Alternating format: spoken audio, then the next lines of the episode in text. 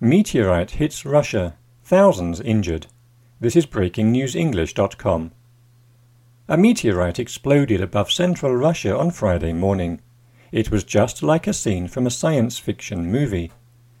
People watched the bright, swimming pool sized rock fly across the sky and then crash. It entered the Earth's atmosphere and looked like a giant shooting star. The power of the explosion damaged many buildings and smashed thousands of windows.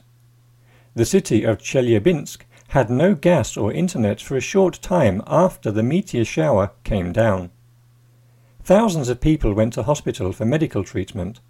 Many of them had cuts from flying glass. They did not know the shock wave from the explosion would be so dangerous and cause so much damage. The Russian army found three giant holes in the earth where different parts of the meteorite hit the ground. One crater was six meters wide. The craters were 80 kilometers apart. Investigators are checking the sites of where the meteorites came down to see if they are radioactive. The police have sealed off the areas to protect the public. Scientists working at the site said the meteor was mostly rock and iron. They said it is the largest meteorite to hit the Earth for over 100 years.